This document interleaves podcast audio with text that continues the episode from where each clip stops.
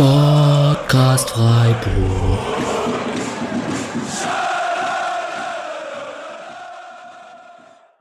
Hallo und herzlich willkommen zur 54. Episode des Podcast Freiburg. Es ist die 54. und nicht die 55., weil die 54., die wir aufgenommen haben mit der ehemaligen Folge, kommt vermutlich am Mittwoch raus, während diese Folge, die jetzt aufgenommen wird, am Montagabend noch rauskommt. Und eine weitere Folge wird diese Woche noch aufgenommen. Es geht momentan heiß her im Podcast Freiburg und die Ankündigung mache ich vorweg, weil es doch etwas ganz Spezielles ist momentan und auch in der jetzigen Verfassung nicht das Schlechteste ist. Vincenzo Grifo wird am Donnerstag hier im Podcast Freiburg zum Interview bereitstehen.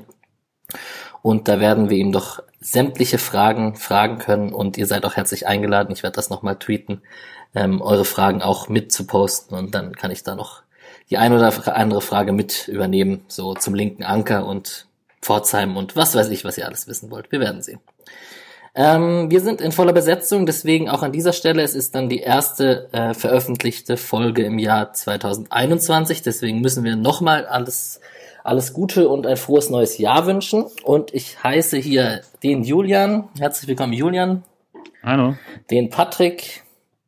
Hi, ein zweites Mal. Frohes Neues. Genau. Und den Julian. Ich begrüße euch sehr. Ey, und den Hi, Mischa. Wow. Zweimal Julian. Vielleicht sollst du doch nicht immer durchwechseln. Es scheint verwirrend zu werden. Hi, ja, guten Abend. Ja, äh, ich freue mich, dass wir hier aufnehmen, zwei Tage nach dem Hoffenheim-Spiel. Ich war sehr euphorisch nach dem Spiel. Das hat sich mittlerweile wieder ein bisschen gelegt. Ähm, vielleicht hängt das auch mit dieser sehr skuriosen äh, oder sehr kuriosen ersten Halbzeit zusammen. Das ist äh, mit zwei Verletzungen für Hoffenheim, einem frühen Tor durch Santa Maria, einem Eigentor und einem fraglichen Handelfmeter hat sich das doch alles sehr äh, negativ summiert für Hoffenheim. Wie ist denn eure Stimmung, Patrick? Ähm, ja, also während des Spiels und direkt nach dem Spiel war ich auch sehr euphorisch, muss ich ehrlich sagen. Ähm, das so ein Spiel, in dem man früh führt, bewertet man, glaube ich, gerne ein bisschen positiver, als es tatsächlich ist, weil so dieses Entspannungsgefühl eintritt. Also es war nicht die ganze Zeit entspannt. Nach dem 1-3 hat man so als Freiburg-Fan so ein paar Erinnerungen im Kopf, aber ich, ich glaube tatsächlich, dass eben frühe Führungen dafür sorgen, dass man Spiele gerne positiver bewertet, weil man mehr positive Emotionen während des Spiels hat. Aber jetzt so nach ein paar ein paar Mal Highlights geguckt und so. Ähm, also ich freue mich immer noch total über die Serie, bin euphorisch über die Punkte, aber nicht mehr ganz so euphorisch über die Leistung wie Samstag 17:20, als ich dachte, wir haben das beste Auswärtsspiel aller Zeiten abgerissen. Was sagt ihr beiden dazu? Also mir ging es schon auch von direkt während dem Spiel so, dass ich das Gefühl hatte, das ist ein bisschen ein glückliches Spiel, was ich jetzt nicht schlimm finde. Das wird immer so ein bisschen als irgendwie arg negatives Wort dafür benutzt im Fußball. Ähm, also einerseits ist das, also Günther hat es natürlich äh, direkt in so eine, man ist halt selbst seines Glückes Schmied-Ecke geschoben, das dann auch immer so ein bisschen war, aber letztlich, also das sind dann die Spiele, die in, einem, in der Saison einfach auch vorkommen müssen äh, und der, ist, hat es ja trotzdem sehr gut gemacht. Der hat äh, der ersten Halbzeit sehr, sehr wenig zugelassen. Ähm, und auf jeden also die Null hinten stand auf jeden Fall verdient. Und äh, dass man dann halt gleich drei Tore aus den paar Chancen gemacht hat, ähm, war natürlich dann einfach auch ein glücklicher Spielverlauf. Und auch wenn man sich das überhaupt nicht wünscht, ähm, ist sowas wie das Hoffenheim zweimal wechseln muss, natürlich auch schwer für Hoffenheim dann nochmal zurückzukommen. Ähm, das, und also dass dann so viel zusammenkam, Hönes hat es ja irgendwie als Horrorfilm für die, für die Hoffenheimer bezeichnet, äh, ist dann natürlich auch das Spielglück für den SC, was man diese Saison nicht immer hatte. Ja, äh, Mischa, du hattest 3 zu 2 für Hoffenheim getippt, Julian war mit 3-3 und Patrick mit 3-2 für den SC. Am Ende in der, in der zweiten Halbzeit hatte man schon Angst, kam da kleine Stuttgart-Gefühle hoch. Erster Spieltag. Ah, Stuttgart-Gefühle. Ja, stimmt. Äh, ja, nee, Stuttgart war noch besser, würde ich sagen. Also zwar hat man gegen Stuttgart das verklärt man im Nachhinein auch so ein bisschen, weil das waren auch nur sechs Schüsse, die man da insgesamt abgegeben hat. Aber zu den drei Toren kamen gegen Stuttgart ja auch noch zwei Absetztore dazu. Äh, und das war schon insgesamt dominant, auch wenn man da nicht so viele Chancen hatte. Äh, ich, also es gab eine ganz kurze Phase zwischen der 60. und der 70. Minute, bei der ich kurz Sorge hatte, dass es auch kippen könnte. Aber werden wir später noch dazu kommen. Ich fand der Doppelwechsel Höhler-Petersen hat's wirklich, ja, also wirklich stabilisiert, die klarere Umstellung dann dazu. Das war sehr gut. Und aber vielleicht nochmal kurz zu Patrick, weil ich auch sagen würde, man hat immer ein besseres Gefühl, wenn man Führung ist. Das gilt natürlich auch andersherum. Beispielsweise die zweite Halbzeit gegen Mainz war nicht schlecht. So, aber naja, wenn man 3-0 hinten liegt, dann denkt man, dann ist es ja auch immer ein bisschen aus der Wertung. Genauso, wenn man 3-0 vorne liegt und das Ganze dann 3-1 rausgeht, äh, ausgeht, dann sagt man, alles richtig gemacht, hinten drin gestanden, alles wegverteidigt. Warum sollte man jetzt auch noch groß auf ein Tor gehen? So, ist ja auch Quatsch. Deswegen die ganzen, also ja, ich glaube, alles, was mit mehr als zwei Tore Unterschied ist, kann man meistens so ein bisschen aus der Wertung rausnehmen. Weil entweder man geht halt ultra krass Risiko oder ja. Das ist der vierte Sieg in Folge für den SC Freiburg. Das ist Rekord eingestellt. Seit 2001 äh, ist das auch einmal passiert unter Volker Finke damals. Ich habe es in der letzten Folge schon erwähnt. Da haben Ramdane, Tanko, Kulibali und Kobiaschwili noch beim SC gespielt. Also das ist schon lange her. Und ähm, die längste Unbesiegt-Serie waren ja zehn Spiele und das sind jetzt auch schon sechs. Jetzt kann man natürlich sagen, man hat vielleicht noch eins gegen Köln und dann ist das vorbei, weil die Bayern ja selbst nach einem 2-0 Rückstand da kurz mal äh, in den nächsten Gang schalten und 5 zu 2 gewinnen gegen Mainz. Aber wir nehmen es so mit, wie es ist und vor Köln, das werden wir am Ende dieser Folge besprechen, muss man sicherlich in dieser Verfassung momentan keine Angst haben. Gut, äh, Hoffenheim. Äh, ich habe mir die Kaderliste kurz angeguckt, bevor wir hier aufgenommen haben und äh, es dreht sich ja momentan alles darum, ein bisschen um das, um das Verletzungspech von Hoffenheim, was jetzt mit diesen zwei Verletzungen noch dazu kam.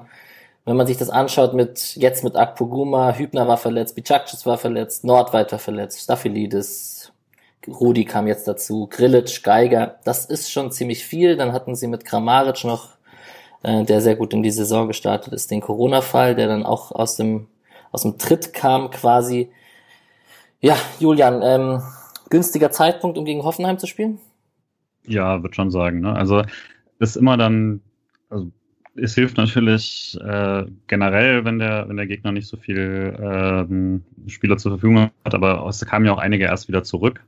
Äh, ist dann ja auch schwer, überhaupt eine eingespielte Mannschaft zu haben. Trotzdem fand ich jetzt, also da, da es jetzt schon diese ersten ähm, Höhnes-Berichte gab, finde ich dann doch sehr überraschend. Also die Situation in Hoffenheim ist schon klar, gerade ein bisschen außergewöhnlich.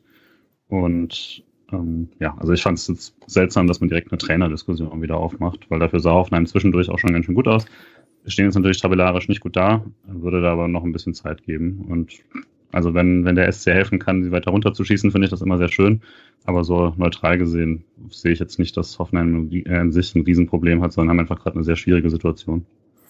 Ich habe mir dem Mischer zuliebe extra den die Nummer eins im Land sind wir Spruch gespart. Jetzt habe ich ihn trotzdem erwähnt. ähm, ja, Patrick, du wolltest was sagen?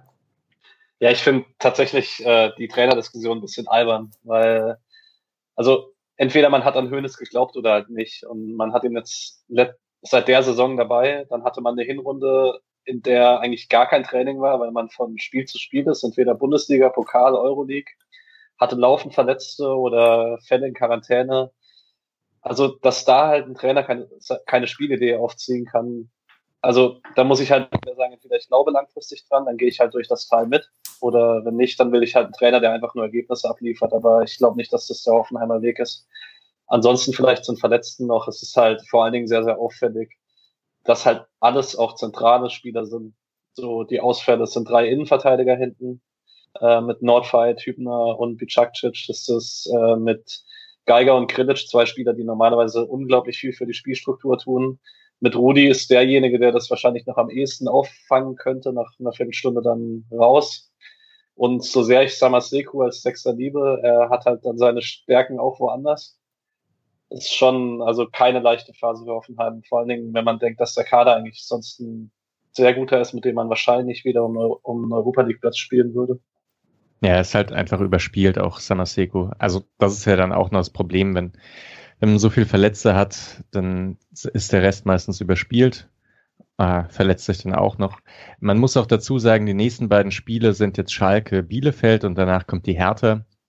Also da sind jetzt auch sechs, sieben Punkte drin in, in der Hinrunde und dann ist es ja alles im Soll für dieses Programm, das man da irgendwie abgeliefert hat. Gegen Schalke sollte man dann wahrscheinlich gewinnen, um die Trainerdiskussion nicht komplett zu entfachen. Klar, wenn man gegen Schalke und Bielefeld verliert, dann würde ich sagen, ist es aber auch so ein bisschen verdient dann, ja. Hm, ich habe mir gerade den Spielplan von Hoffenheim kurz angeguckt, nur um die, Spielsysteme bei Transfermarkt anzugucken. Und da sieht man ein bisschen ähm, gegensätzlich zu uns, dass sie bis zum achten Spieltag mit der Dreierkette gespielt haben und seitdem mit der Viererkette gespielt haben. Ich habe jetzt nicht so die Hoffenheim-Spiele verfolgt, aber ist ja eigentlich auch interessant, dass wir haben ja so ein bisschen ein Spiel war mit der Viererkette noch gegen Dortmund zwischendrin. Aber das war ja, das, ja.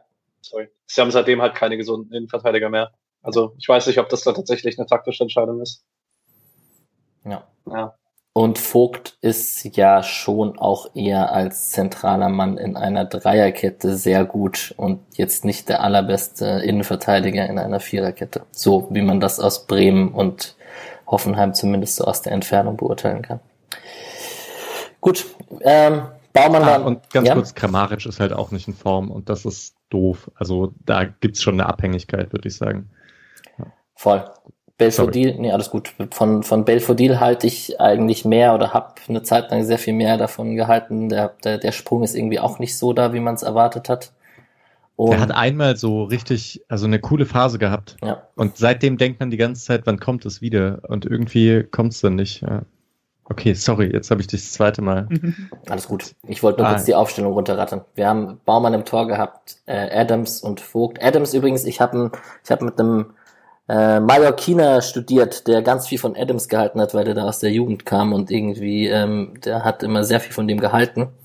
Ähm, ich habe ihm dann, ich habe dann in der Sportschau das Eigentor aufgenommen und ihm geschickt. Hat sich ein bisschen persönliche Genugtuung natürlich.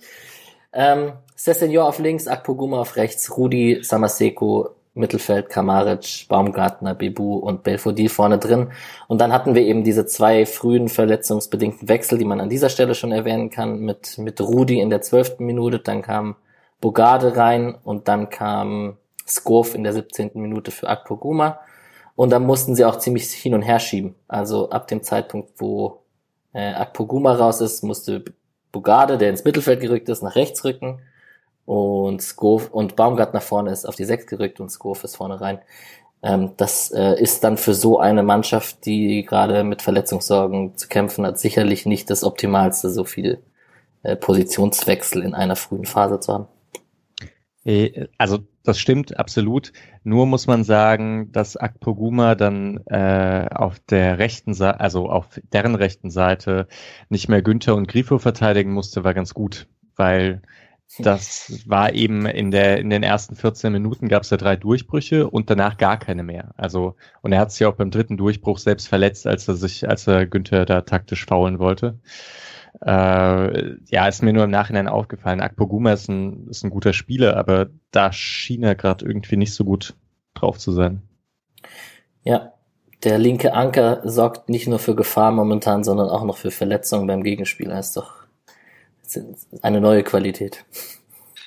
Ich finde es auch auffällig, dass es jetzt das zweite Spiel innerhalb von kürzerer Zeit, wo mir das auffällt, dass wie, wie schnell Günther eigentlich ist. Also man hat es gegen Gladbach gemacht, dass man die Bälle hinter Leiner gechippt hat, obwohl Günther manchmal zwei, drei Meter Rückstand hatte und er hat die Laufduelle gewonnen. Jetzt gegen Aktoguma wieder das Gleiche, das mir jetzt auch nicht als super langsam aufgefallen bisher. Ähm, zeigt schon doch nochmal deutlich, was für eine Endgeschwindigkeit Günther hat, wenn man ihn im Lauf anspielt.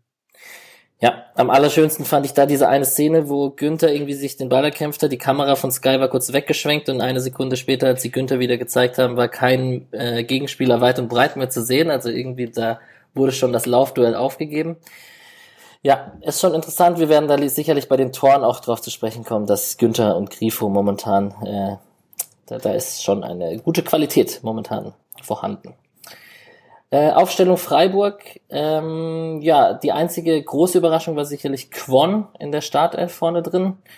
Äh, Demirovic ist reingerückt und Julian, der Punkteschnitt von Manuel Gulde in der Bundesliga, in dem DFB-Pokal war er ja nicht dabei, da wird so langsam gruselig, oder? Du mit deinem Punkteschnitt immer, ja. ja ich mache ja, das jetzt so lange, bis es ein, einmal nicht mehr bei Gulde geklappt hat und dann halte ich wieder meine Klappe. Nee, es ist tatsächlich klar. Äh, also wird nicht, wird nicht so verhandelt werden medial, auch würde ich sagen, insgesamt zu Recht nicht so, aber klar, Mann des Erfolges kann man dann statistisch nicht widerlegen.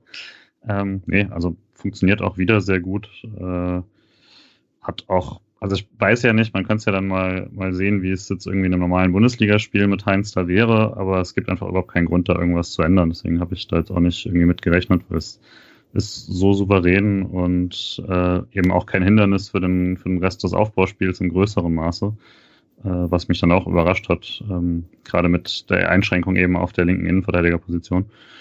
Dementsprechend funktioniert und wird vermutlich auch so weiterlaufen.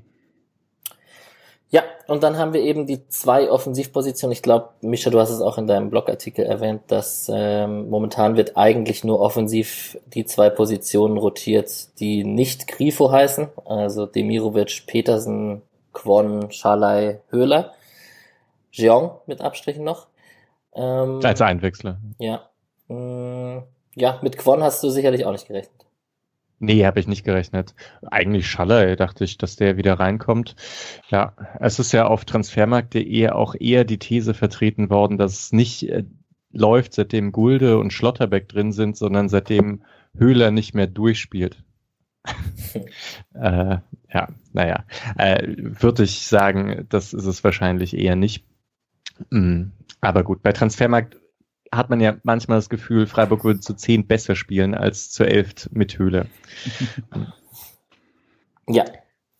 Nee, aber der Mirovic finde ich immer, immer cooler eigentlich und Quon war jetzt auch einfach gut. Und, äh, aber irgendwie überrascht einen das auch nicht so richtig. Also der hatte, er braucht, hat ein bisschen Zeit gebraucht, um reinzufinden, aber es war ja auch immer so, dass wenn er gespielt hat, das, also wenn er von Anfang an gespielt hat, die paar Mal in den anderthalb Jahren, die es jetzt gab, war dann auch immer so, dass er on point da war. Also man hat auch keine Sorge, dass Streich den reinwirft, wenn Quon noch nicht so weit ist. Ich, äh, weil wir es gerade von Golde hatten, ich wollte kurz noch, ähm, Schlotterbeck geht ja eigentlich fast unter. Also mhm. Ich finde es unglaublich. Ähm, auch wenn man bei Who Scored guckt, äh, er, er hat noch nicht so viele Spiele, deswegen äh, kommt er noch nicht in die Top-Listen rein, wenn man, wenn es nach Minimum Apps sortiert ist. Ähm, aber wenn man da keine Filter drauf legt, ist er wieder bei Clearances und bei Interceptions locker in den Top 10 der Bundesliga. Das ist einfach ein sehr, sehr guter Innenverteidiger. Ich fand ihn am Samstag wieder auffällig gut. Ähm, und bevor Quon jetzt noch untergeht, wollte ich auch da noch kurz was zu sagen. Ähm, wenn wir gerade drüber gesprochen haben, ähm, ich erinnere mich gut, dass Misha, glaube ich, letztes Mal drüber gesprochen hat, äh, über die Aussage mal von Streich, Quon sei manchmal zu gedankenschnell für seine Mitspieler. Es gab in der ersten Halbzeit zwei Situationen, wo er einmal lässt so einen Ball durchlaufen, zu Demirovic der nicht mitrechnet. Und einmal spielt er einen Steilpass, wo Schmied, glaube ich, nicht mitrechnet. Also er ist schon, er erfasst die Situation zu schnell vielleicht. Ja, ja, ja, das, das habe ich mir auch gedacht. Und dann ist halt irgendwann so ein Steckpass auf Demirovic halt auch richtig gut und perfekt getimt, ja.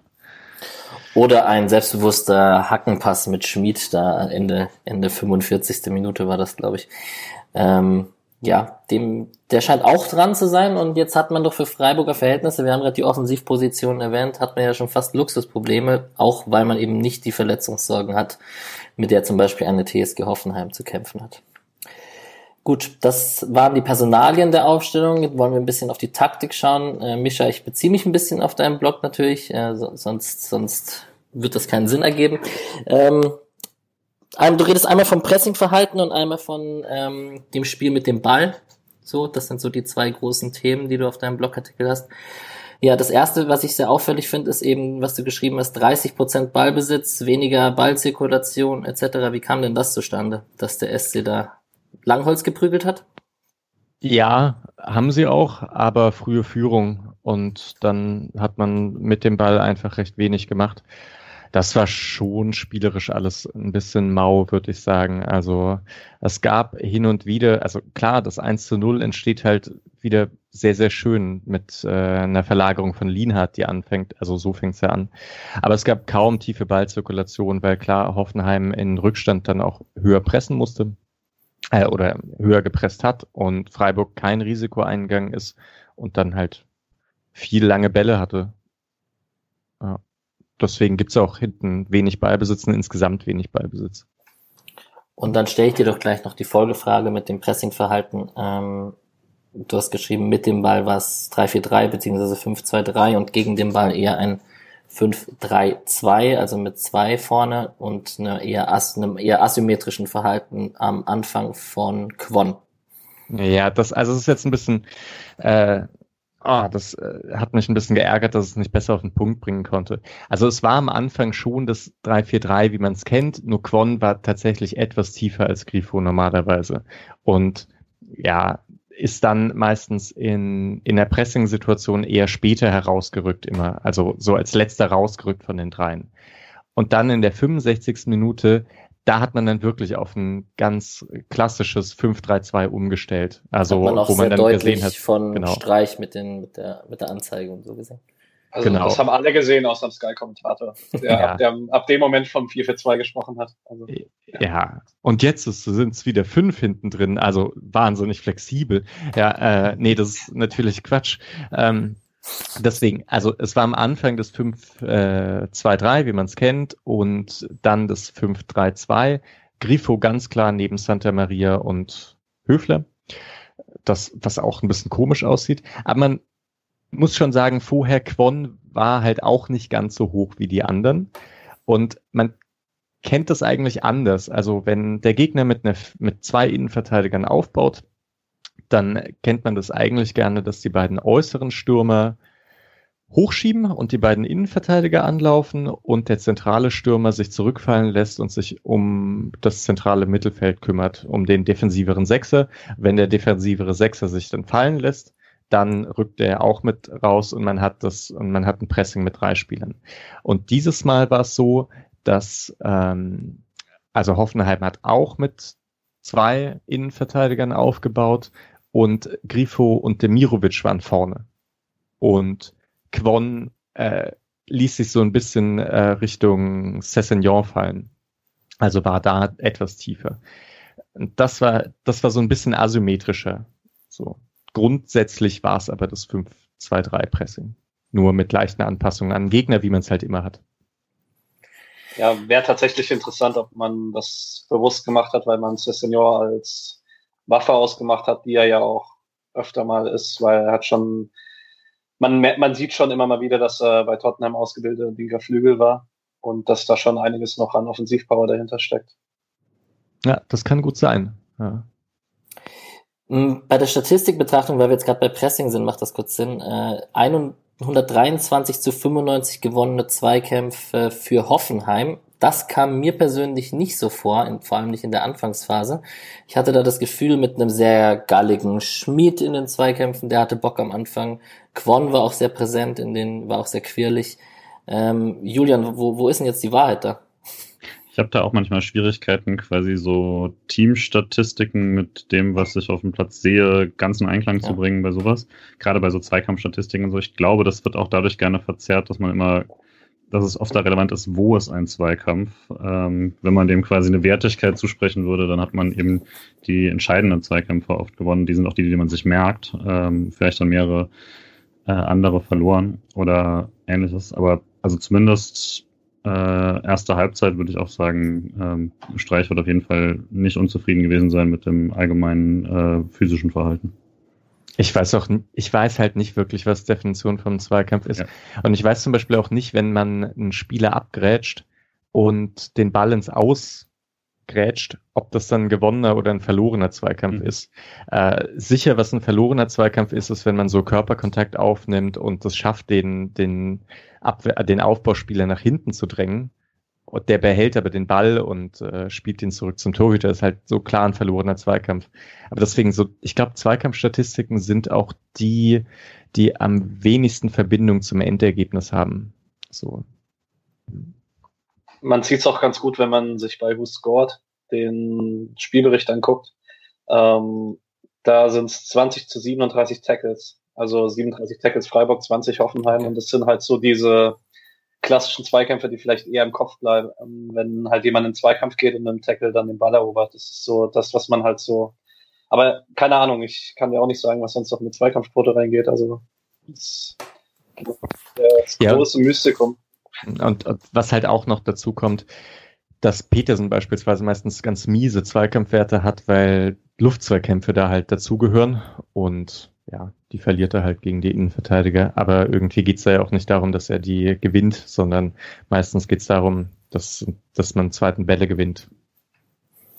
Ja, ich habe mir als letztes noch aufgeschrieben, bevor wir zu den Highlights gehen, dass mit einem stärkeren äh, Schalai jetzt mit einem Quon, das hat einerseits auch zur Folge, dass da jetzt zum Beispiel auch ein Höhler, der nicht unantastbar ist offensichtlich, äh, auch mal auf die Bank rotiert, aber auch, und jetzt meine These, ich bin gespannt, was ihr dazu sagt, dass halt auch Günther und Grifo auf links wieder davon profitieren, dass rechts die Qualität sehr hoch ist und man dadurch ähm, eben nicht so asymmetrisch nur über links, das kennen wir ja noch aus der letzten Saison, sondern dass man da über beide Seiten kommen kann und der Gegner sich nicht nur auf eine Seite konzentrieren muss. Könnte sein, dass durch eine höhere Qualität von Quon und Schalai da mehr Räume entstehen. Möglich. Ich habe oft das Gefühl, dass Räume vor allem da, also au- auf einer, also wenn man sich zum Beispiel nicht so stark auf die Mitte konzentrieren kann oder sowas entstehen. Ich weiß gar nicht, ob das, das so den Effekt hat. Ich glaube, was hilft, ist, dass sie auf jeden Fall ähm, dann auch nicht, nicht, mehr so überspielt sind, wie es Günther dann in seinen äh, auch Hochphasen teilweise sein musste, weil halt jeder Angriff dann über ihn geht und dann ist er ab der 60. Minute hat er den achten Sprint gerannt, um irgendwie zu versuchen, den nächsten Angriff zu forcieren, weil sonst nichts ging. Das erspart er sich halt gerade und dadurch kommen auch immer noch äh, Aktionen und Tempoläufe spät im Spiel zustande, die auf jeden Fall auch sehr hilfreich sein können. Und auch defensiv fällt er eben nicht ab damit. Also das denke, das hat auf jeden Fall viele Vorteile, dass man das nicht hat. Ähm, auch wenn es, glaube ich, durchaus auch, hatten wir auch schon mal die Idee, dass auch asymmetrisch kannst du durchaus sinnvoll taktisch äh, darum rumspielen, ähm, dass du eben eine, eine präferierte Angriffs- und eine präferierte Defensivseite hast. Aber es ist auf jeden Fall so, dass der SC nicht mehr so leicht ausreichenbar ist. Einer der Schlüssel ist sicherlich auch Lienhardt, weil der eindeutig der beste der drei Innenverteidiger im, okay, sagen wir, der bessere der beiden Halbinnenverteidiger ist im Spielaufbau. Ähm, und dadurch geht halt im Spielaufbau häufig der Ball Richtung Lienhardt, Schmid.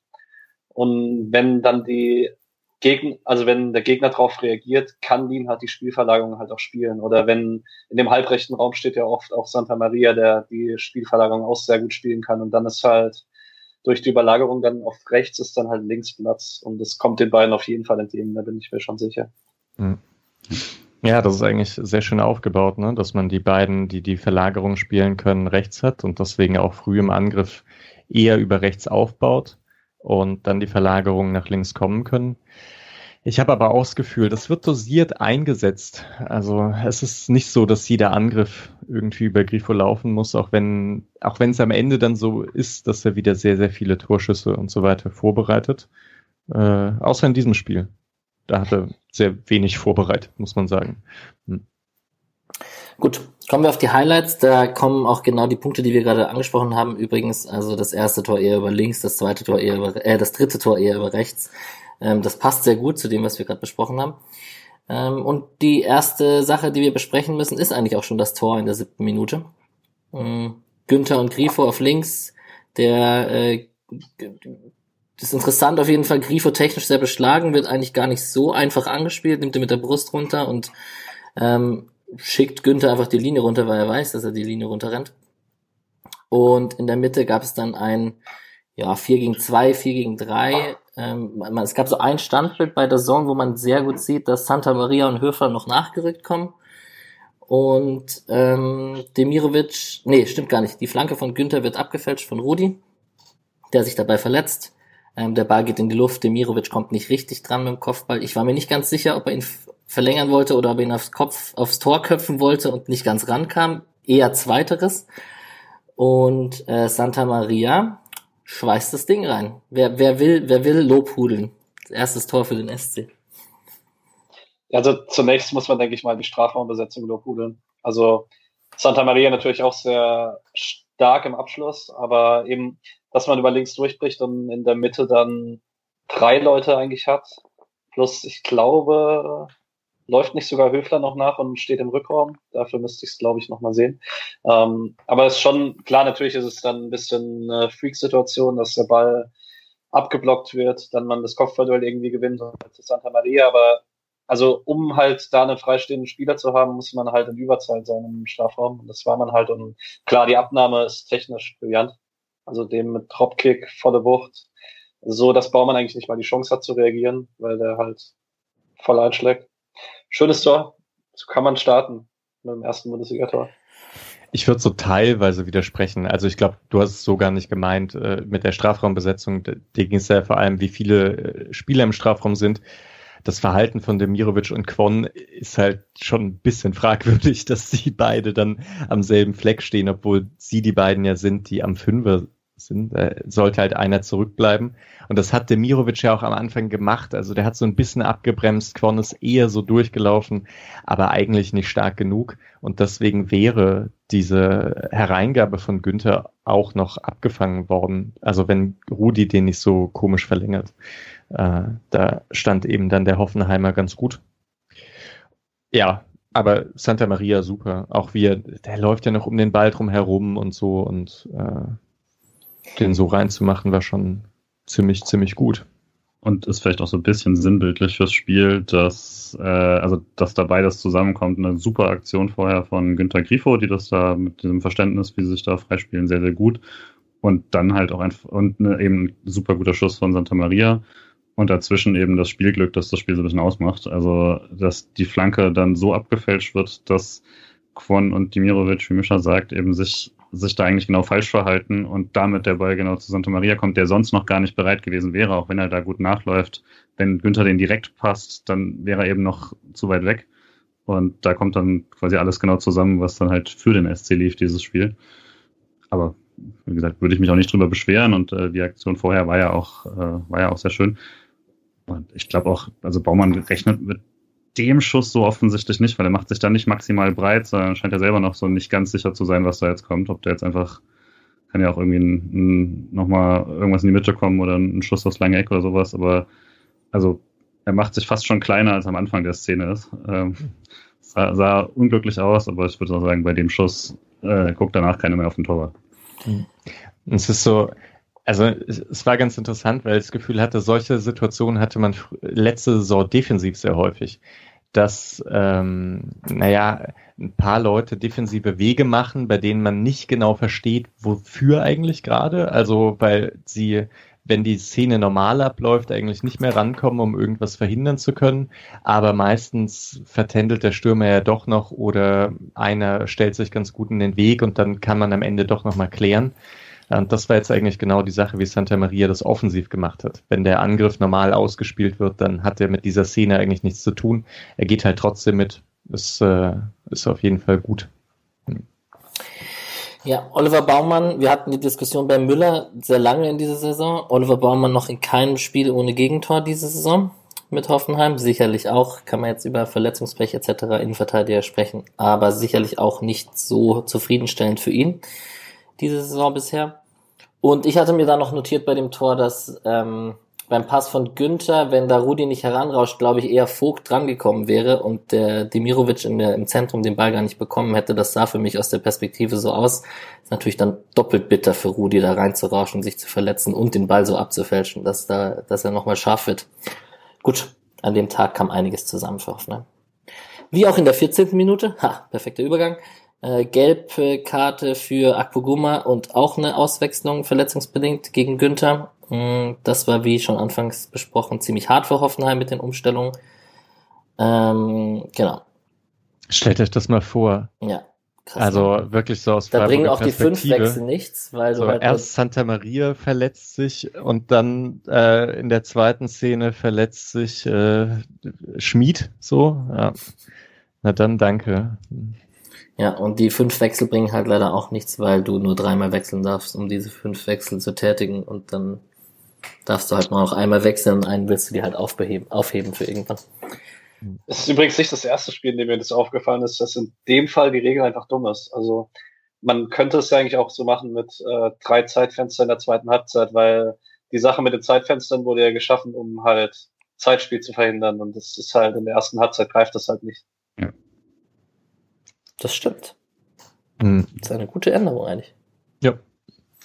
Ruf mal die FIFA an. Ja.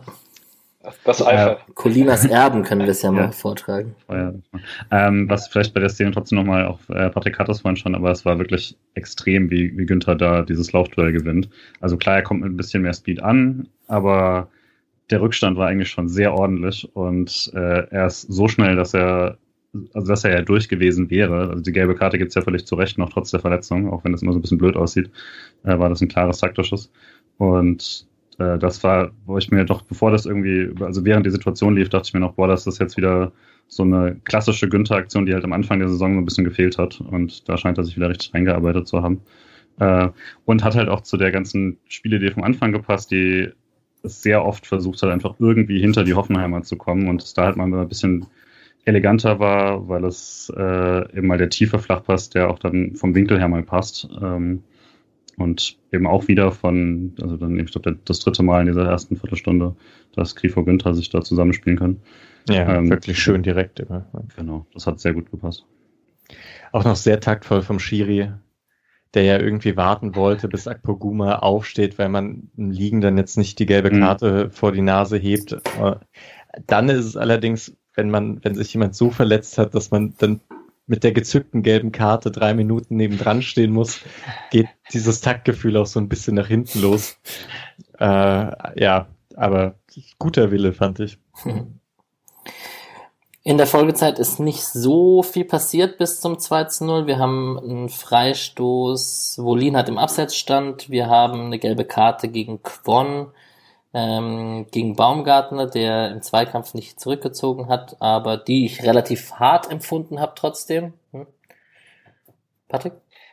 Wir hatten noch, ähm, Mischa hat letzten, beim letzten Mal gesagt, äh, die, das Kopfballspiel von Demirovic könnte man noch verbessern. Es gab in der 24. eine Flanke von Schmid von rechts, wo Demirovic eigentlich auch ganz gut im Strafraum an, äh, an Kopfball kommt und der geht halt Richtung Eckfahne. Also das kann auf jeden Fall nochmal üben. Ich habe das übrigens auch damals von jemanden, also als Demirovic nach Freiburg kam, habe ich jemanden gefragt, den ich einfach so äh, zufällig nicht wirklich kenne, aber ähm, der mit Demirovic im Verein war mal, also irgendwie im Trainerstab, glaube ich. Und der hat mir es auch gesagt, das wäre seine Schwäche noch, Kopfballspiel. Also es ist jetzt nicht rein Beobachtung, weil so viel Kopfballabschlüsse hat er gar nicht, sondern ja. In der 28. Minute gab es eine Hereingabe von Kramaric, die Schmid gerade noch äh, geklärt hat. Da habe ich auch einen kleinen Schubser gesehen, aber gut, wenn da ein Tor passiert, wird wahrscheinlich anders drauf geschaut als, als so. Und dann ähm, gab es besagte 33. Minute. Äh, das Unglück für Hoffenheim ging quasi weiter. Hand ähm, Ecke für äh, Freiburg, äh, Höfler kommt dran und köpft Bogarde. Jetzt ist die große Frage, gegen Nase oder gegen die Hand? Patrick, du hast die Kameraeinstellung gesehen. Bei der letzten The Zone-Einstellung, die ich jetzt gesehen habe, sieht's nach Hand aus auf jeden Fall. Es ist Hand. Also Linas Erben haben es heute auch nochmal gesagt. Also man sieht es an den, in den, in den Streamable-Videos ganz gut. Ich finde es auch ein bisschen sagen wir, also es ist jetzt natürlich, ich bin emotional noch mal mehr dabei, weil es Freiburg ist, aber ich finde es ein bisschen traurig, was Sportschau und Kicker da draus machen. So, wir haben jetzt hier die Kamera aus einem Winkel und da legen wir jetzt die Lupe drauf und deswegen verurteilen wir jetzt den Schiedsrichter, dass es eine falsche Entscheidung ist und verurteilen den VAR an sich, dass er das nicht sehen kann. Und dann gibt's halt relativ schnell zwei andere Videoeinstellungen, die ganz gut zeigen, ja, so wie der Ball vom was er für einen Spin bekommt und wie er da weggeht und auch wie der Arm sich bewegt nach der Situation, ist der Ball halt am Ellbogen. Zwar grundsätzlich kann man drüber reden aus der Entfernung, aber das ist halt die aktuelle Handregel und dann ist es halt aktuell Elfmeter. Aber diese Deutungshoheit wegen einer Zeitlupe fand ich, äh, keine Ahnung, kann ich nicht sonderlich viel mit anfangen. Ja, zweierlei dazu. Erstens, kurzen Pfosten verteidigen gegen Freiburg ist jetzt echt nicht das erste Mal. Äh, zweitens, also, wenn man das Handspiel von Gulde noch im Kopf hat gegen Hertha, da ist es natürlich komisch, weil das war klare. So, und äh, da ist der Arm noch etwas weiter weg als der von Bogarde. Ich meine, der, der Bogarde hat ja diese Hände wirklich so direkt vor dem Körper. ich weiß gar nicht, wie viel angelegter man es noch haben kann, nur weil da irgendwie so äh, zwei Finger vielleicht über der Schulter hängen. Also das ist mir dann zu wenig. Aber klar, das waren halt zwei Entscheidungen auf dem Feld, die nicht vom VAR overruled werden und dann ist es auch so und das Dinge, also dass es halt eine Grauzone gibt bei Handspiel. Ich habe damit ja kein Problem, dass es mal so gepfiffen wird, mal so, aber man sieht es eben auch bei allen Versuchen, das so objektiv wie möglich zu machen, schaffen sie es wohl nicht. Zumindest habe ich nicht mitbekommen, dass Guld, dass das Gulde-Handspiel als klare Fehlentscheidung irgendwie gewertet wurde von, von DFB. Ja, aber wie du gesagt hast, halt auch, sorry Julian, ähm, keine VAR-Entscheidung, sondern eben zweimal Schiedsrichterentscheidung, wo es dann halt nicht objektiv klar genug war. Ja, und eben, also man muss jetzt, also wenn man jetzt anfängt, so Zapruder-Film auszuholen und irgendwie äh, jetzt jedes Frame einzeln zu analysieren, um zu beweisen, dass der VRA doch irgendwas anders machen sollen, dann ist man ja auch völlig an der Situation vorbei. Also wenn man es halt nicht richtig sieht, dann klar kann man danach darüber diskutieren oder sowas, aber dann ist es halt nichts, was er da gerade machen kann, weil er muss ja nicht sehen, war, also er muss ja nicht irgendwie nachweisen, dass es jetzt eins war, sondern er muss zeigen können, es war auf jeden Fall kein Handspiel. Das lässt sich aus der Situation nicht ganz erkennen. Ähm, und dann in der tausendsten Wiederholung sieht man dann, dass der Ball irgendwie anders spinnt. Mir ist das alles auch ein bisschen zu blöd. Ich weiß auch nicht, ich brauche solche Elfmeter nicht per se. Ich hätte auch einfach gesagt, hätte man früher nicht gegeben. Ähm, also vor kurzem, aber das wurde eben, genau weil die Diskussionen jedes Mal so kommen, wird ja solche Regeländerungen angepasst. Äh, er springt halt auch mit beiden Ellbogen voraus quasi, das kommt dann auch dazu was ich aber auch, wenn man mal Fußball gespielt hat, das ist jetzt nicht völlig verrückt, sowas zu tun. Ähm, aber ja, das ist halt die allgemeine Diskussion. Ich fand es jetzt keinen verrückten Elfmeter, ich habe es am Anfang gar nicht gesehen. Also Sky hat es ja auch nicht lange gezeigt. Also ich, hab, ich hab, wusste gar nicht, wo 14 Elfmeter gibt am Anfang und habe es dann nur einmal ganz kurz, in der ersten Wiederholung konnte ich es nicht richtig erkennen. Hätte mir da auch gedacht, man zeigt das einfach ein bisschen mehr. Aber ja, also der passt halt dann. Kommentator hat es ja auch nicht verstanden. Also ja. Da, man hat dann so Großaufnahme Lienhardt gesehen und ein Pfiff hinten dran gehört und dann Lienhardt nickt so mhm, mhm. Mhm. und äh, ja, dann dachte ich auch schon, ah, offensichtlich gibt's äh, Strafstoß. Ja. Und so hat man also, die Proteste auch nicht, ne? Also nee, ah, das doch, doch, Schlotterbeck macht beide Hände hoch, alle rufen einmal kurz. Ach so, du meinst von Hoffenheim? Nee, Hoffenheim. Also ja. zumindest vom, vom betroffenen äh, nee, von Spieler. Dem kam gar nichts. Also er wusste, dass er dran war offensichtlich. Das ist für mich, das wollte ich auch gerade sagen, das ist für mich dann auch noch, jetzt weiß man es nicht, ich weiß nicht, das wie viel, hatte der davor schon Einsätze? Ich bin mir nicht sicher, ja. wie viele. Ja. Aber jetzt weiß ich nicht, äh, wie, wie, ob, ob das daran liegt, dass er noch relativ jung ist und jetzt nicht der ist, der sich da in dieser Situation mhm. krass aufregt. Aber für mich ist das schon auch ein Indiz, wenn ein Spieler jetzt nicht auf die Palme geht, dass er schon ein bisschen Schuldbewusstsein hat in der Situation. Man weiß es nicht. Obwohl, die Hoffenheimer da so ein bisschen anders ticken, was ich denen ja sogar eher positiv anrechnen würde. Bei dem Spiel gegen Leverkusen, da gab es auch äh, einen Elfmeter, also oder einen ausbleibenden Elfmeterpfiff, als Baumgartner eigentlich, also der bekommt äh, den Tritt auf den Fuß und es wird Stürmerfaul gepfiffen. Und der sagt auch nur einmal so kurz, hm, und äh, wenn der, wenn der halt mal richtig stunk gemacht hätte, dann hätte der VAR sich vielleicht angeschaut. Und das war im Nachhinein eine sehr klare Fehlentscheidung, die der VAR einfach nicht mitgeschnitten hat. Also ist natürlich ein bisschen hart, wenn ja sich Hoffenheim durch fehlendes Lamentieren so Fehlentscheidungen äh, reinholt. Ja.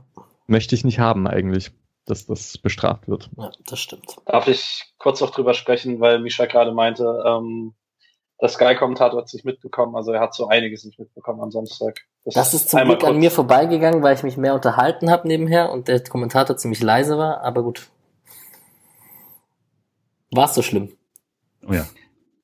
Also ich fand es ich fand's einfach wirklich das ganze Spiel über auch schlimm und das, obwohl er sehr parteiisch für den SC kommentiert hat, weil er halt dieses Kommentator-Ding gemacht hat, das mich immer nervt, wenn das, was auf dem Platz passiert, ist gar nicht wichtig, sondern er hat schon vorher sein Narrativ, nämlich der SC führt 3-0, also macht der SC alles richtig und Hoffenheim macht alles falsch und dann stimmt die Körpersprache nicht und dann äh, das ist jetzt vorweggreifen, aber dann dieser sehr gute Freistoß von Hoffenheim in der zweiten Hälfte, den Müller gerade so rausfaustet, sagt er, aber selbst bei dieser Aktion sieht man, da fehlt irgendwie äh, die letzte Genauigkeit oder so. Also das war ein super Schuss und das äh, ist symptomatisch für das Spiel und sowas. Und nach dem Tor ist es dann fünf Minuten anders, da ist Hoffenheim auf einmal drin und dann jetzt könnte das Spiel doch nochmal kippen und so. Also es war halt genau diese Reakt so ein reaktives Kommentieren, das mich mal sehr nervt.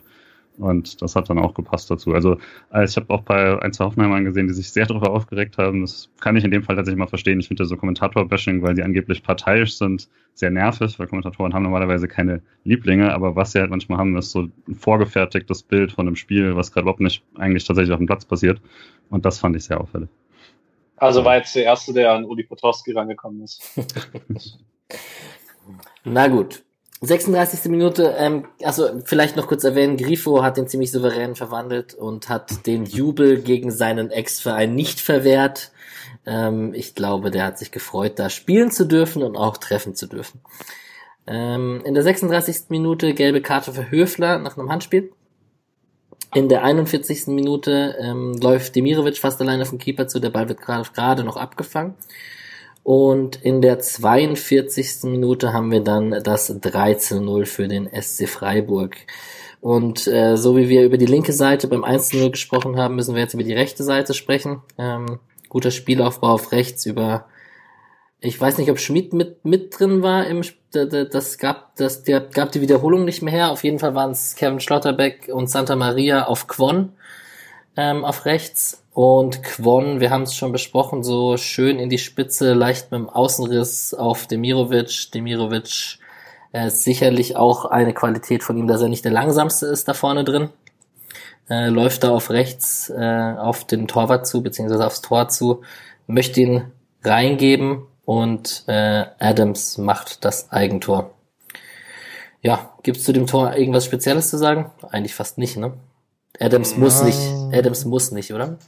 Doch. Ja, es, Grifo steht ich denke auch. Dran. Ja. Also, also ich, ja, mach du. Sorry. Ich fand es sehr schlecht verteidigt von Vogt, ehrlich gesagt. Ähm, ja. Der da so mit Demirovic gar nicht mitgeht, dann kurz stehen bleibt, irgendwie kurz lamentiert, bevor er überhaupt in einen Sprint geht, sonst hatte vielleicht noch die Möglichkeit, in die Situation reinzukommen. Also das war sehr, sehr schlecht verteidigt. Adams mache ich gar nicht einen riesigen Vorwurf. Ich glaube nicht, dass der Ball bis zu Grifo durchkommt, weil Grifo doch schon noch ein bisschen weg ist. Aber es ist halt, glaube ich, Grundimpuls von Mafia-Spieler, dass er da probiert, zu Ball hinzugehen, weil er ja auch nicht in seinem Rücken sieht, wie weit Grifo weg ist. Also wenn er wegbleibt und Grifo ist weiter eingerückt und Grifo schiebt dann ins leere Tor, dann sieht's halt absolut äh, blöd aus. Also ich, ich glaube, neun von zehn Abwehrspielern gehen da auf den Boden. Und äh, kann man dann sicherlich auch besser klären, weil der Pass ist auch nicht sonderlich scharf von Demirovic. Also ja, ist schon auch ein bisschen glücklich, dass da was 3 und entsteht. Also ich hätte es mir dann doch noch mal ein paar Mal angeschaut und ich würde sagen, Grifo wäre da gewesen. Einfach weil die Hoffenheimer sind im Vollsprint Richtung eigenes Tor und Grifo setzt sich vorher schon ein bisschen ab. Ich glaube, der läuft eine kleine Kurve und äh, haut das Ding rein. Aber gut, darüber kann man wahrscheinlich streiten, so wie Julian schaut. Aber ähm, was ich noch sagen wollte, wir hatten Demirovic jetzt sehr häufig als denjenigen, der den Spieler, der hinter die Kette startet, bedient. Und jetzt ist er auch selber mal hinter die Kette gestartet und zwar in bester Stürmermanier, fand ich. Also so zuckeln an der Abwehrlinie, etwas schräg anlaufen und dann über die Abseitslinie im richtigen Moment.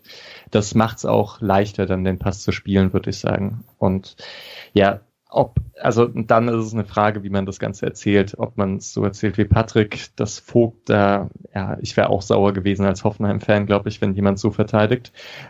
Demirovic erkennt es aber auch, dass Vogt so etwas lasch ist und geht einfach nochmal vorbei, was wichtig ist. Also ja, sonst haut er eben, also sonst gibt er die Flanke vorher rein und Vogt kann es vielleicht sogar noch klären. Ja, stimmt mit allem zu, nur ich glaube wirklich nicht, dass da irgendjemand rangekommen wäre. Äh, will ihm jetzt auch nicht zu viele Vorwürfe machen. Ich mag ja auch äh, torgefährliche Innenverteidiger sehr gerne, aber ähm, ja, also ich, die, der Pass von Dimirovic ist einfach, glaube ich, auch zu, zu, zu nah ans Tor. Äh, der kommt da vom Winkel eigentlich nicht so gefährlich. Ist da einfach extrem unglücklich. Ähm, Angriff vorher war halt wirklich, wirklich schön. Also das war diese, diese Dreierkombination da direkt am Mittelfeld aus dem Ballverlust von Hoffenheim. Ähm, die da Schlotterbeck, Santa und Quon spielen, die ist wirklich gut. Das ist so eine klassische Dreiecksituation, wie man sie sich noch öfter wünschen würde und wie sie aber jetzt schon irgendwie in den letzten Wochen halt dann auch immer besser gespielt wurde, was vielleicht dann tatsächlich so eine Situation ist, die du besonders dann spielst, wenn du äh, das Selbstvertrauen hast aus der letzten Zeit. Und ja, also der ganze Angriff ist super. Ich glaube nur, der Pass hätte da nichts eigentlich erzwungen, weil, weil dann, ja, vielleicht hätte man irgendwie doch chippen müssen oder sowas. Ich, ich glaube nicht, aber äh, so oder so schöne Sache. Schaust du dir nochmal an. Hab bei, ich gerade. Bei der Zone während, während ich gesprochen habe. Relativ sicher. Dann siehst du es doch. Da haben wir unsere Kontroverse des Tages. Das ist doch auch. Ja. Du kannst ja unten drunter mal so eine Umfrage bei Twitter machen unter die unter den Episodentitel. Ja. Kommt Griffo dran? Kommt Griffo nicht dran? Machen wir. Mit einem, mit einem Screenshot von dem Standbild. Guy sagt in der Situation übrigens in der Deutlichkeit auch klar verdient. Das, also die Hütte ist 3-0 zu der Situation. Das schien mir dann doch auch deutlich. okay. ja. Gut. Äh, schön für Quon, der auch in der 45. Minute dann auch den besagten Hacken-Doppelpass noch mit Schmid da an der Außenseite hatte und dann ist man mit einem 13-0 in die Pause gegangen und die Welt in Freiburg war doch ganz in Ordnung.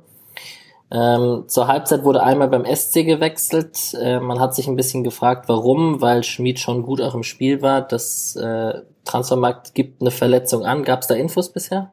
Ich habe nichts mitbekommen. Da wird mm, die Sportschau hat auch gesagt, er ist angeschlagen raus oder ähm, mehr also oder war es die Sportschau oder habe ich es im Kicker gelesen? Auf je ich habe es auf jeden Fall nochmal wo gesehen, nicht nur bei Transfermarkt.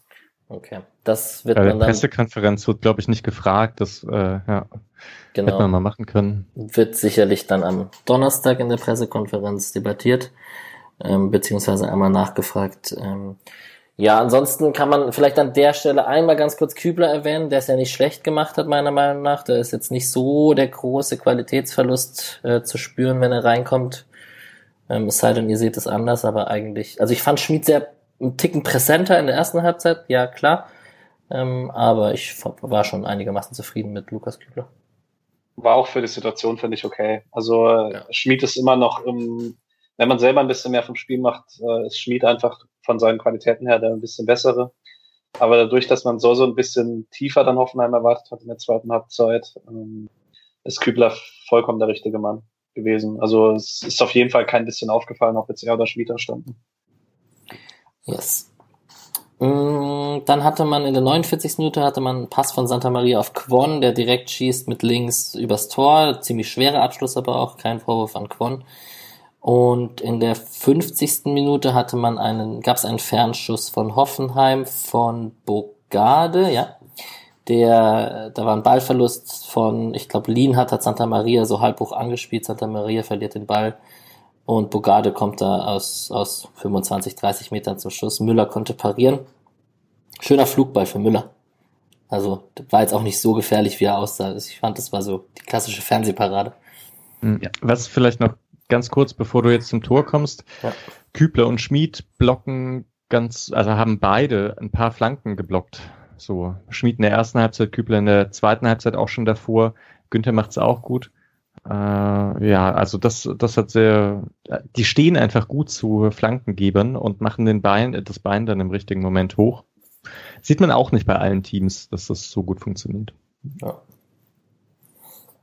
Genau. Und in der. Schmied mit zwei und Kübel. Das für, für die Ergänzung. Mit ja. zwei Blocks jeweils. Geblockten Flanken, tatsächlich, ja. ja, ja. Okay, äh, hoher Wert, tatsächlich, ja. Genau, und dann kommen wir zum 3 zu 1. Äh, Baumgartner gewinnt den Ball im Mittelfeld, spitzelt auf Belfodil und der Pass von Belfodil auf Bebu ist schon sehr, sehr gut da durch die Schnittstelle. Ähm, und der Abschluss ebenso. Also Bebu knallt den ziemlich unter die Unterlatte, da gab es auch nicht viel zu halten für Müller. Äh, Julian, was war schöner, der Schuss oder der Pass? Ich fand den Pass ja sehr schön und habe mich gefragt, ist das jetzt ein Abwehrfehler oder nicht? Und bin dann vielleicht auch, weil es 3 zu 0 stand und dann 3 zu 1 nicht ganz so kritisch gewesen mit der Verteidigung. Ich habe es mir auch öfter angeschaut, um diesen Abwehr, um, um das Abwehrverhalten da irgendwie genauer zu sehen. Man sieht es von der Kamera leider nicht so richtig, die komplette Situation. Schuss war Bombe. Ähm, das Passspiel war auch schön, aber ich fand, also solche Schüsse siehst du bei Freiburg dann auch nicht so oft in der Situation. Äh, haben es ja dann doch ein paar Mal entweder eben nicht gemacht oder dann mit äh, mehr irgendwie Finesse oder ein bisschen mehr Eleganz versucht, aber einfach knallhart und platziert. Äh, da kannst du dann auch nichts mehr machen. Ähm, wirkte für mich so, als ob äh, Gulde ihn da, also Bebu direkt am Anfang verliert und Schlotterbeck dann nur noch versucht auszuhelfen ähm, und nicht mehr rankommt. Müsste man aber nochmal aus, aus der kompletten Perspektive vielleicht sehen. Ähm, bevor Misha gleich noch was zu Müller sagen darf. Mhm. Ähm, ich habe auch, ich habe die Situation auch ein paar Mal angeschaut und habe nicht so ganz verstehen, äh, verstanden, warum Gulde so weit eingerückt ist. Ich glaube, das ist, wenn dann, am ehesten der Abwehrfehler in der Situation. Ansonsten erkennt Baumgartner das einfach sehr, sehr schnell. Also, also, also Baumgartner für mich unter meinen Top 5 Bundesligaspielern, denen ich am liebsten zugucke, wenn sie offensiv was machen, weil der einfach für sein Alter, ja, der ist einfach für sein Alter unglaublich weit. Ähm, kann man nur empfehlen, wenn man Hoffenheim-Spiele guckt, da mal ein bisschen genauer hinzuschauen. Da reift eindeutig was rein. Also es ist, äh, die stehen also eingerückt wegen dem Einwurf, der vorher von Kübler ausgeführt wurde. Und sehr, sehr weit und dann wird er zurückgeköpft und dann gibt es so ein paar Kopfbälle hin und her. Und da, da stehen dann aber halt alle so massiv in einem Block. Deswegen äh, ja, ist es eigentlich gar nicht so verkehrt, würde ich sagen, wie die stehen. Und ich fand Gulde jetzt auch nicht den Riesenvorwurf zu machen. Einfach weil Bebu so geht einmal kurz entgegen, geht dann wieder zurück. So ist einfach, ist ganz gut. Bebu finde ich ja eh cool. Und als er in Hannover gespielt hat, äh, da haben die immer, wenn der einen Ball hatte, dann gab es immer dieses Bebu, Bebu, Bebu, Bebu. fand ich super, weil das ja total unrhythmisch ist, wenn das irgendwie 30, 40.000 Leute machen. Die können das ja gar nicht synchron machen. Und das war so ein tolles Rauen, was man selten gehört hat in Stadien. Ja, äh, zu Müller, der Ed Sascha FLTR hat, also der die Keeper-Analyse macht, hat dazu eben wieder was geschrieben und sagt, Müller steht zu weit vom Kasten. Also und steht dann so im Niemandsland, dass er, also vielleicht hätte er ihn auch nicht gehalten, aber er nimmt sich Reaktionszeit. Er hätte eben zwei, drei Meter weiter hinten stehen müssen und vielleicht hätte er dann noch schnell genug reagieren können. Und ja, ist halt das ist halt so typisch, also er, er schreibt das typisch Müller, dass er so halb rauskommt, halt nicht und dann da im Niemandsland steht. Er macht halt beides nicht so richtig. Er macht weder einen Winkel zu noch äh, das Tor zu. Aber ich meine, andererseits, wahrscheinlich ist bei der Schussqualität egal. Also in dem Fall, man kann allgemein Stellungsspiel kritisieren, aber wahrscheinlich hält er den auch nicht, wenn er auf der Torlinie steht und alle Reaktionszeit der Welt hat. Ja, aber vielleicht sieht es anders aus für Bebu auch. Kann, also kann ich mir vorstellen. Ich weiß nicht, weil klar, wenn Bebu halt einen Moment zögert, ist Schlotterbeck dran. Yes. Und dann kam besagte Phase, von der du gesagt hast, dass man kurz mal, wenn man irgendwie ins Schwimmen kam in diesem Spiel, dann war das diese Phase. Man hatte ziemlich Glück. Äh, langer Ball von Skurf, äh, Kramaric am langen. War es eine Ecke oder war es eine Flanke oder war es eine Ecke? War eine Ecke, ja. Ja. Ähm, und Kramaric am Müller auch. Hm? Sorry wollte gerade sagen, wo Müller auch schlecht aussieht, weil er unter der Ecke durchsegelt. Ja, und Kramaric kommt am langen Pfosten zum Kopfball und ja, den muss er fast machen. Also köpft ihn gegens Außennetz und wenn es da 3-2 steht, dann sieht das Spiel wahrscheinlich nochmal anders aus. Und dann kam besagter Doppelwechsel. Petersen und Höhler kamen in der 66. Minute rein äh, für Demirovic und Kwon. Äh, man hat klar auf Sky gesehen, wie sie auf die Doppelspitze gewechselt haben. Und ja, war das mit euch, war das mit meiner anderen Truppe, wo nicht klar war, ob durch Höhler jetzt Entlastung für Entlastung gesorgt wird oder nicht in diesem Spiel. Und äh, im Nachhinein muss man sagen, Höhler und Petersen haben es doch recht gut gemacht. Also, ja, ich würde, also ich fand es äh, schon recht klar eigentlich vom Wechsel, dass, dass jetzt auf jeden Fall der Höhlerwechsel sinn, sinnvoll ist. Petersen kann man nochmal separat diskutieren, glaube ich, aber also das war jetzt wiederholt mal, dass ich dachte, so nach, nach eben der, nach einer guten Stunde, das macht jetzt, also das gibt jetzt genau Sinn, jetzt irgendwie Höhler zu bringen, der da äh, auch sofort, fand ich, richtig gewirkt hat. Und zwar nicht nur gegen den Ball, sondern auch äh, im eigenen Angriffsspiel plötzlich wieder ähm, hinter die Ketten gekommen ist und äh, mit dem Ball auch Meter gemacht hat. Ich glaube tatsächlich, müssen wir nachschauen, ich glaube, im ganzen Freiburger Spiel hat er den zweithöchsten Wert von gelaufenen Metern mit dem Ball, also ähm, quasi Richtung Tor.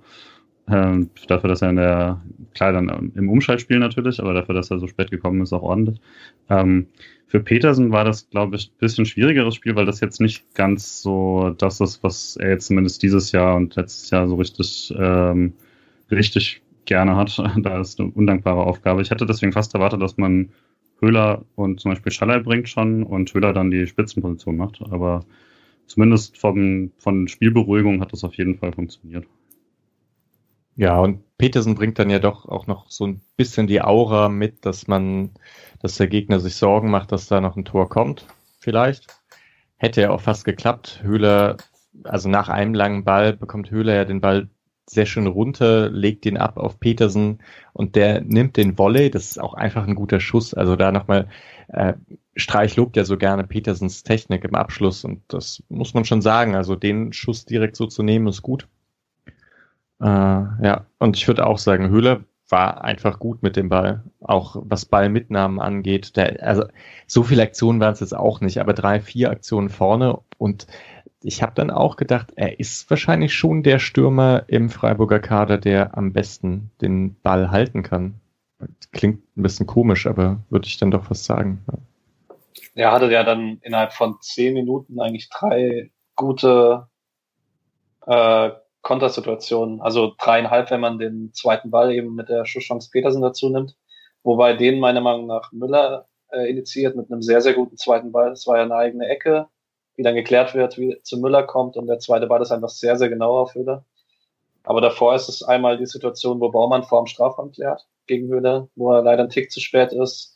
Dann hat er einen Tripling auf links durch zwei Leute, wo er einen Freistoß zieht aus halblinker Situation und ähm, dann auch die Großchance nochmal über Lienhardt und Santa Maria, wo Grifo den Ball nach rechts rausgibt, ist es auch initiiert von einem tiefen Lauf von Höhler.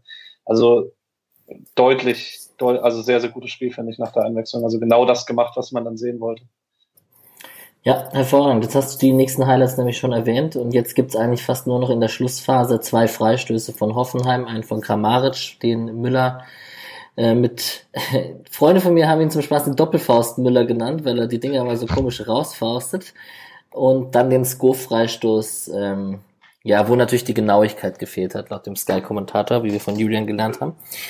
Äh, nee, Quatsch. Also Skov für mich auch ein richtig guter Spieler mit einer richtig guten Schusstechnik. Also der kann auch reinfliegen, wenn der rechts ein bisschen platzierter kommt. Ich habe noch eine Frage. Äh, und zwar schreibt der Kicker, also Santa Maria ist ja Spieler des Spieltags im Kicker.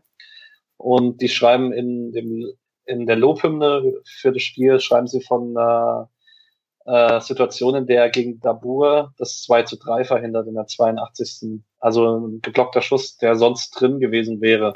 Und ich erinnere mich an einen geblockten Schuss, aber nicht daran, dass das irgendwie eine gute Torchance gewesen wäre. Also ich weiß nicht, habe ich das nur aus dem, also ich habe das auch in keinerlei Highlights gesehen. Ich habe es überhaupt nicht auf dem Schirm. Äh, vielleicht hat Carsten Schröter-Lorenz das äh, exklusiv. Die Szene habe ich jetzt nicht im Kopf. Ich weiß, es gab ja in der, äh, es gab so 75, 76. gab, habe ich äh, hier das, ähm, dass sowohl Höfler als auch Schlotterbeck nicht so richtig rankommen und Santa Maria dann im Fünfer äh, nochmal retten kann. Ähm, das war direkt bevor dann äh, Müller macht der Ecke so ein bisschen zu kurz faustet und der Ball noch in der Luft ist und so. Äh, und direkt danach, weil dann hat er nämlich zu eine Minute später hat er dann auf der anderen Seite die Chance, wo äh, Grifo, Petersen und dann kommt der Ball wieder zu St. Maria an den Fünfer, der ihn dann nicht reinmacht. Äh, das war eine richtig gute Minute eigentlich. Ähm, aber ich, jetzt genau die Szene ja, hatte ich jetzt auch nicht mehr. Die Situation ist es, laut Ticker. Genau. Ja, ja. Nee, doch, das gab. Also da war Santa Maria richtig, hat, aber hat im 5-Meter-Raum auf jeden Fall sich reingeworfen. Ja, Santa, sorry, Santa Maria tauscht, äh, taucht in sehr vielen Elfen des Spieltags, ob das von der Zone oder von der Sport Sportschau ist oder so, taucht auf jeden Fall auf. Freut sich auch dementsprechend. Ähm, ist mit Höfler wieder laufstärkster, körperliche Präsenz, muss man eh nicht drüber reden bei Santa Maria. Also das ist schon sehr beeindruckend und das Tor tut ihm auch gut. Wenn wir schon bei Laufleistung sind, äh, Kwon und Demirovic für ihre 66 Minuten ist das auch sehr, sehr ordentlich. Also vor allem Kwon mit 8,5, 8,6 Kilometern. Wenn man das hochrechnet auf 90, ist das auch Topwert unter den Laufleistungen. Aber hat sich wahrscheinlich auch, also da ist schon auch die Prämisse, powert euch aus, 60, 65 Minuten lang und dann werdet ihr ausgewechselt, nehme ich an. Ich fand auch gerade beim äh, bei Dimirovic äh, auch schön zu sehen, dass man äh, gerade wenn man diesen Vorteil mal hat, dass man auch zuhören kann und so, dass er dieses Pressing-Dirigieren noch immer mehr jetzt schon macht. Ähm, war kurz bevor er raus, das war es schon mal so, dass er äh, direkt dann auch gezeigt hat, hier nachrücken, dorthin und so weiter. Äh, und ich finde find diese, also den Luxus, den man aktuell hat, dass man sie eben eine Stunde spielen kann auf zwei, drei Positionen ähm, und die das auch sichtbar wissen, also dann dementsprechend eben auch rennen und sich verausgaben, funktioniert sehr gut. Ähm, es hat beim Pressing dann in der zweiten Halbzeit nicht immer so, gerade das war auch in der Phase, wo es nicht so gut lief, dann war es, deswegen war, glaube ich, da auch so ein bisschen unzufrieden, weil dann äh, nicht, nicht alle nachgerückt sind und sowas, aber ich fand, das ist eher ein sehr gutes Zeichen, würde ich sagen, wenn man schon ähm, das auch so kommunizieren kann. Und deswegen, also ich fand, das war auch wieder einen sehr guten Auftritt. Wenn wir bei Demiro. Um, ah. Nee, erst Mische. Erst Mische. Ja, ja, also ich finde nochmal mit Demirovic das auch so cool. Also das, es wird mir immer bewusster. Es ist länger her, dass Freiburg einen guten Stürmer äh, neu hat. Also Petersen ist jetzt einfach schon Ewigkeiten da. Niederlechner kam halt schon in der zweiten Liga und Kleindienst ist ja leider nie so durchgestartet, wie ich das immer gehofft habe. Also es ist jetzt echt lange her, dass da noch einer dazukommt.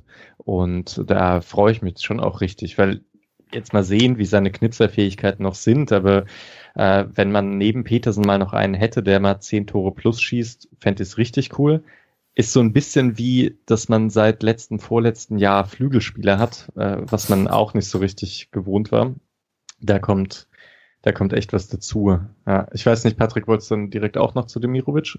Ja. Nee, ich wollte was anderes sagen, aber ähm, ich erinnere mich noch dran, dass ich glaube, wir haben die Diskussion hier auch geführt vor der Saison, aber allgemein wurde ja, als die fünf Wechselregelungen verlängert wurde, gab es so die große Diskussion darüber, profitieren da jetzt nur die Top-Clubs davon? Welche Mannschaften profitieren davon? Man könnte jetzt natürlich blasphemisch sagen, wir sind ein Top-Club. Ähm, man könnte aber auch sagen, wir sind tatsächlich, also jetzt losgelöst von aller Wertung, äh, sind wir eine der Mannschaften, die mir in der Bundesliga auffallen, die das effizient nutzen aktuell. Also ich habe bei wenigen Mannschaften so das Gefühl, dass die fünf ähnlich genutzt werden wie bei uns, was aber auch jetzt sehr stark daran hängt, dass man aktuell einfach sehr, sehr viele Offensivkräfte auf gleichem Niveau hat und dann hat man eben, also keine Ahnung, wenn, wenn Bremen jetzt vorne jemanden rauswechselt oder dann hast du erst das Gefühl, okay, das ist halt, man muss jetzt noch irgendwas machen, aber dann ist auch ein Qualitätsabfall da und bei uns ist halt so ganz klar eben diese Prämisse, okay, wir haben jetzt, ihr spielt jetzt heute von Anfang an, es kann auch sein, ihr seid das nächste Mal wieder auf der Bank, aber wer halt auch immer startet, powert sich 60 Minuten aus und wer dann von der Bank kommt, von dem wird halt erwartet, dass er dann die 30 Minuten Impact hat. Und das ist schon aktuell ein absoluter Luxus zu haben. Ja, und man hat den halt auch, weil es kaum Verletzungen gibt bei Freiburg. Das mhm. ist auch krass. Das ist letzte Saison schon so gewesen, ja. dass man kaum Verletzungen hatte. Ich meine, man weiß auch, da ist irgendwas umgestellt worden mit irgendeinem Fitness, bla bla bla und so. Trotzdem gehört auch noch Glück dazu. Ja, so. ja aber also. es ist schon auffällig, seit der neue Athletiktrainer dran ist, gibt es eigentlich fast keine Muskelverletzungen mehr. Ich erinnere mich noch dran, dass man davor in Freiburg ab und zu die Diskussionen hatte, dass man die dann doch vielleicht häufiger mal hat und Verletzungen dann auch ein bisschen dauern.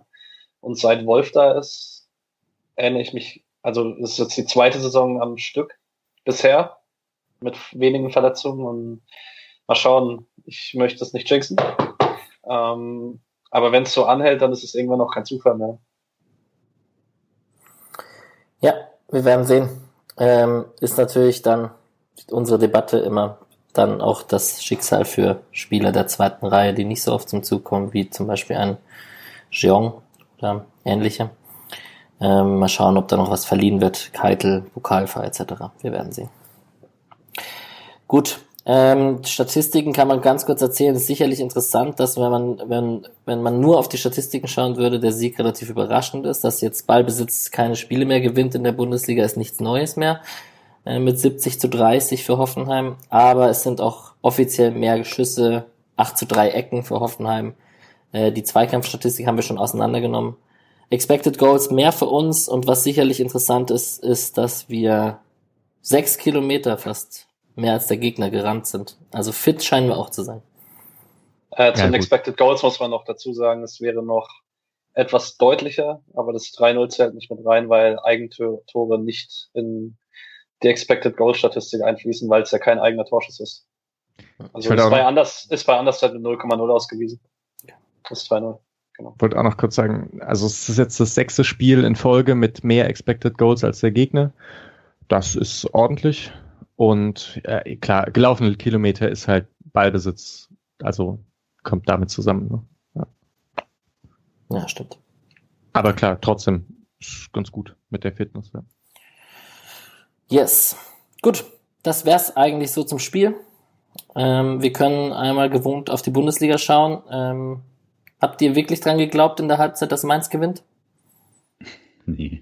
Keiner? Doch, doch, ich schon. Ich auch. Und Hä, Bayern als so aber als sie es 3-0 nicht gemacht haben, nach, direkt nach der Halbzeit, da dachte ich, okay, alles klar. Nein. Ja, ich weiß nicht, ich habe das jetzt zu oft gesehen. Also ich hatte das, ich meine, äh, ich habe das schon mehr so witzig gemeint, dass ich, dass ich Mainz ja noch so ein bisschen die bessere Prognose gegeben habe für den Rest der Saison.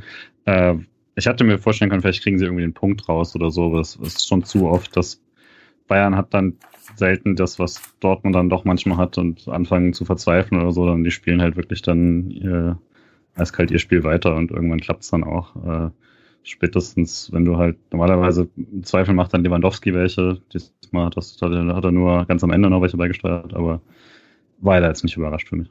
Auch wenn sie nicht gut waren am Anfang. Also schlecht waren. Die haben halt echt irgendwie 14 Tore mehr als Expected Goals, Bayern. Lewandowski schon alleine 6. Das ist auch krass. Und ja, aber es ist ja auch, wenn man irgendwie in jedem Spiel dann vier, fünf Tore machen kann, dann ist es ja auch einfach alles egal, wie man verteidigt. Ja. Also ich glaube, Schlüssel gegen Bayern wird, da die ja eh 1-0 bekommen, wäre es ganz wichtig, wenn Freiburg das erste der 90. macht. Dann ist nicht mehr so viel Reaktionszeit. ja. Sehr gut. Ich, das wird, uh, ja. Das wird hart. Ja gut, jetzt kommt erstmal Köln. Die haben äh, gegen Augsburg zu Hause verloren. Ähm, sicherlich auch eine Niederlage, die für die sehr ungünstig kam. Äh, ansonsten zur Bundesliga sicherlich interessant, dass Frankfurt gegen Leverkusen gewonnen hat. Ähm, Union Berlin, der Lauf läuft weiter. Bremen scheint da auch nicht richtig unten rauszukommen. Und ja, über das 13-0. Wenn, wenn selbst die Hertha 13-0 gewinnt, dann ist bei Schalke irgendwie auch kein Licht am Ende des Tunnels beim Großdebüt. Schalke mit den wenigsten Kilometern gelaufene und die brechen halt regelmäßig in der 60. Minute ein. Hertha war nicht so gut. So. Und ja, zu Leverkusen, geile Bude von Amiri. Ja, ja. korrekt. Ansonsten, also wenn man noch Richtung Abschiedskampf guckt, äh, wenn wir Schalke kritisieren, muss man, also Bielefeld ist jetzt auch wiederholt ziemlich schwach gewesen. Also das 1-0 von Gladbach gibt nicht ansatzweise die Stärke wieder im Spiel. Ähm, also für Schalke und Bielefeld wird es schon sehr, sehr schwierig. Mhm. Auch wenn klar, Mainz steht auch erst bei sechs Punkten, die müssen auch erstmal punkten. Ja, und Bremen und Köln. Also bei Köln ja. vielleicht noch, ich finde Köln defensiv halt ganz gut, aber da ist offensiv nicht so viel da. Und ja, Bremen ist halt eigentlich noch schlechter als Köln. Aber es ist interessant. Also ich glaube, man, das hatte man schon lange nicht mehr. Ich müsste mal kurz die Tabelle auch nachschauen, wie das so die letzten Jahre waren. Aber äh, ich habe das Gefühl, die letzten fünf sind schon deutlich schlechter als sonst. Ich wollte gerade sagen, ich glaube, die, die ersten vier sind jetzt auch wieder die ersten vier, die es am Ende werden. Und die letzten vier hätte ich jetzt auch so gesagt. Man kann da noch Bremen vielleicht dazu zählen, dann sind es die letzten fünf und die ersten vier. Aber also Hoffenheim und Hertha werden am Ende nicht absteigen und Stuttgart und Augsburg auch nicht bei den, bei den anderen Mannschaften. Das kann ich mir nicht vorstellen. Hm. Äh, ganz kurz, aber so schlecht im Vergleich zu letztem Jahr ist es dann doch nicht. Also klar, Köln hatte acht letzte Saison, Paderborn acht, Fortuna zwölf und die Hertha zwölf und Bremen 14, wie jetzt auch. Also ja, ein bisschen schlechter als davor. Krass, und die Hertha, das ist ja witzig, die sind ja dieses Jahr wirklich besser als letztes Jahr. Was 100 wow. Millionen so kauften, ne? Ja, Von Platz 13 auf Platz 12, das ist schon. naja, es wird spannend. Ähm, gegen Köln das nächste Spiel. Äh, sicherlich, oder kann man den Rekord einstellen. Äh, fünfter Sieg in Folge gab es noch nie in der Bundesliga für den SC Freiburg. Und ja, warum nicht? Spricht doch eigentlich nichts dagegen, oder? Es wäre auch das erste Mal, dass die Statistik so richtig für mich zählt, weil das letzte Mal fünf Siege, das war saisonübergreifend. Habe ich immer ein bisschen Problem damit. Ähm, die vier Siege hat man jetzt eingestellt aus dem Cardoso-Jahr, glaube ich. Da waren es die vier Siege am Stück. Die fünf waren, meine ich, saisonübergreifend, wenn ich mich sehr täusche. Ähm, ja, kann ich habe äh, eigentlich nach dem, was Köln die letzten Wochen gespielt hat, nachdem wie wir die letzten Wochen gespielt haben, sollte ich ein gutes Gefühl haben. Die letzte Saison hat mich ein bisschen traumatisiert. Das sehr, sehr schlechte Heimspiel gegen Köln nach einem guten Start und äh, das 0-4 in Köln. Also ja, irgendwie setzt bei dem Spiel die objektive Betrachtungsweise in mir ein bisschen aus, deswegen mein Gefühl auch deutlich schlechter ist, als es eigentlich sein sollte, wahrscheinlich. Das ist so verrückt, oder? Dass man die Saison davor, als Köln abgestiegen ist, so zwei absolut verrückte positive Erlebnisse hat und danach äh, sich das alles irgendwie einreißt. Äh, ich sehe auch noch Skiri durchlaufen in der 90. Minute und Nico Schlotterbeck rennt aus dem Weg. Ne? Also das, ja. ja, ja. Also ich hab, Kopfball von Modest. Ja, ja. Ich bin mir auch sehr unsicher, was das wird. Ich kann mir gut vorstellen, dass es kein schönes Spiel wird, weil, wenn man ehrlich ist, der Sportclub jetzt die letzten vier Spiele auch nicht die Sterne vom Himmel gespielt hat. Ich muss sagen, eine Phase gegen Hertha, eine Schlussphase, die sehr schön aussah, aber auch eher das Gefühl hat, da hat Hertha auch viel zugelassen. Und gegen Bielefeld, Schalke und Hoffenheim hat man sich jetzt nicht die Großzahl der Chancen herausgespielt. So, aber war defensiv halt gut. Ja. Wird auch ein bisschen, sorry. Ähm, Vielleicht sagen wir das Gleiche. Ich weiß, also ich finde es immer ein bisschen spannend, äh, Spiele gegen Gistol-Mannschaften, weil Gistol-Fußball halt extrem darauf ausgelegt ist, Chaos zu, äh, zu stiften. Äh, da bin ich mal gespannt, wie Freiburg gegen reagiert. Ja, und ich wollte sagen, dass ähm, es natürlich schwierig wird, äh, nur, nur 30 Prozent Ballbesitz zu haben wie gegen Hoffenheim und dass vielleicht ein anderes Spiel wird. Es sei denn, man ist, man hat ja keine Fans, die unruhig werden, wenn man dem Gegner den Ball überlässt. Also mal, mal wird spannend, was man sich da einfallen lässt. Haben wir halt ein paar Mal gedacht. Also, also es war ja schon jetzt in der Siegesserie war es ja doch ein paar Mal, dass man, dass wir jetzt vorher gesagt haben, ich weiß nicht, ob man das nochmal machen kann, weil Bielefeld will auch den Ball nicht und Schalke will auch den Ball nicht und äh, naja, Hertha so ein bisschen, aber naja, auch nicht so richtig.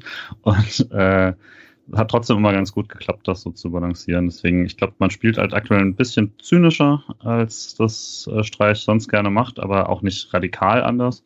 Aber es ist schon allein der Versuch, dass man es eben oft direkter versucht, ist ja auch deswegen, weil man dann eben nicht ähm, im aufgerückten Zustand den Ball verliert und wieder mal ähm, irgendwo reinlaufen kann oder so.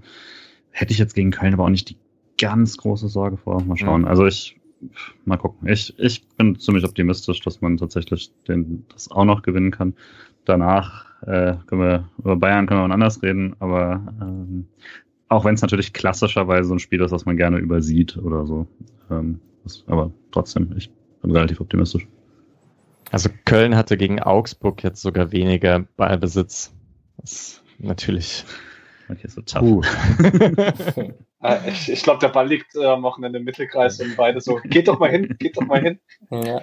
Ich kann mir schon vorstellen, dass äh, sich der Lienhardt und Gulde den Ball hin wieder mal länger hin und her passen werden. Ist ja vielleicht auch nicht schlecht, wenn Köln mal viel rennen muss. Ja. Ein Ergebnistipp. 1-1. 1 zu 1. 2-0 SC. Ich glaube auch an ein ekliges Spiel. Ich sag aber auch mal, wir gewinnen 1-0.